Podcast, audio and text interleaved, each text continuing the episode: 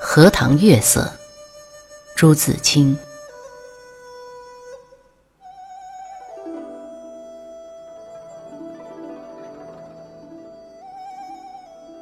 这几天心里颇不宁静。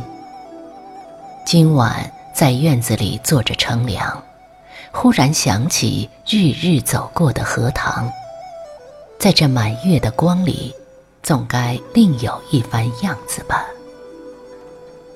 月亮渐渐的升高了，墙外马路上孩子们的欢笑已经听不见了。妻在屋里拍着闰儿。迷迷糊糊的哼着眠歌，我悄悄地披了大衫，带上门出去。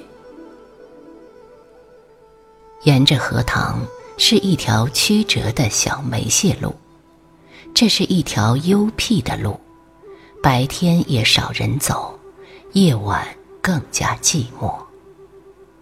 荷塘四面长着许多树，蓊蓊郁郁的。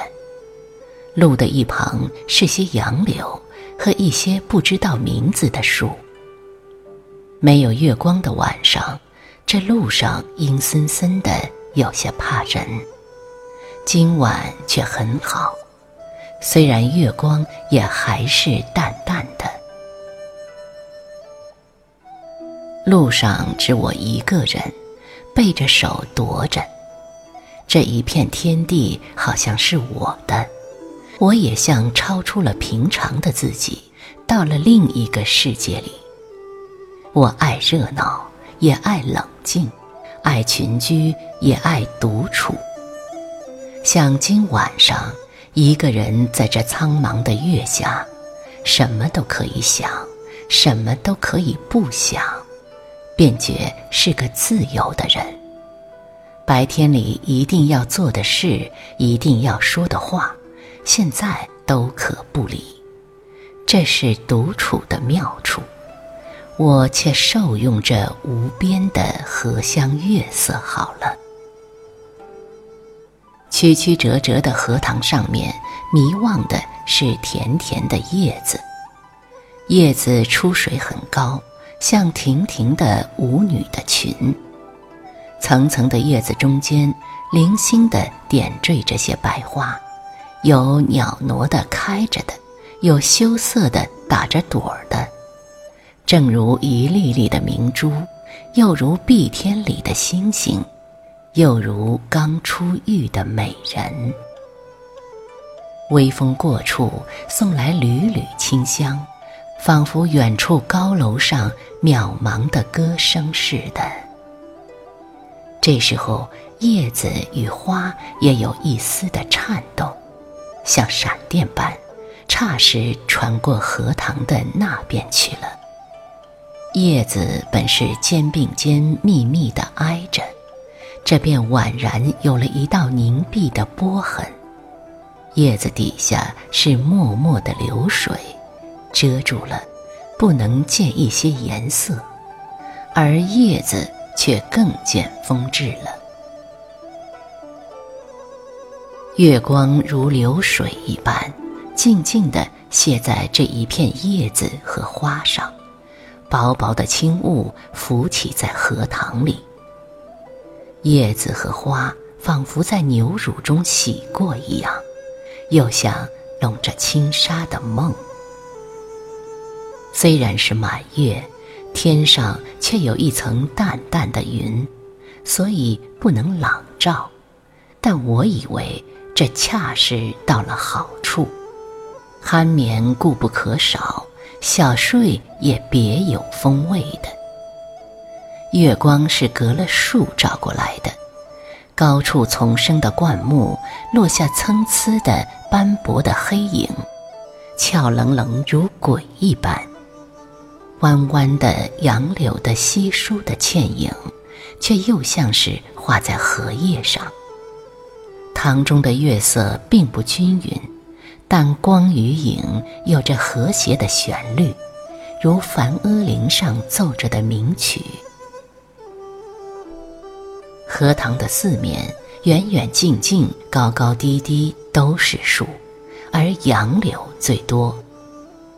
这些树将一片荷塘重重围住，只在小路一旁露着几段空隙，像是特为月光留下的。树色一粒是阴阴的，乍看像一团烟雾。但杨柳的风姿，便在烟雾里也辨得出。树梢上隐隐约约的是一带远山，只有些大意罢了。树缝里也露着一两点路灯光，没精打采的，是可睡人的眼。这时候最热闹的，要数树上的蝉声与水里的蛙声。但热闹是他们的，我什么也没有。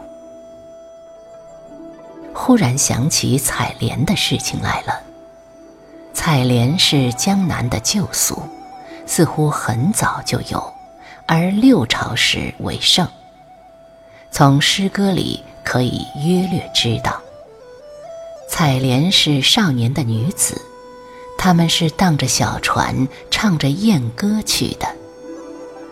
采莲人不用说很多，还有看采莲的人。那是一个热闹的季节，也是一个风流的季节。梁元帝《采莲赋》里说得好：“于是妖童怨女荡舟兴许，一首徐回，兼传与悲。”赵将移而早挂，船欲动而平开。而其纤腰束素，千岩固步。夏时春雨，叶嫩花初。恐沾裳而浅笑，为清船而敛居。可见当时西游的光景了。这真是有趣的事。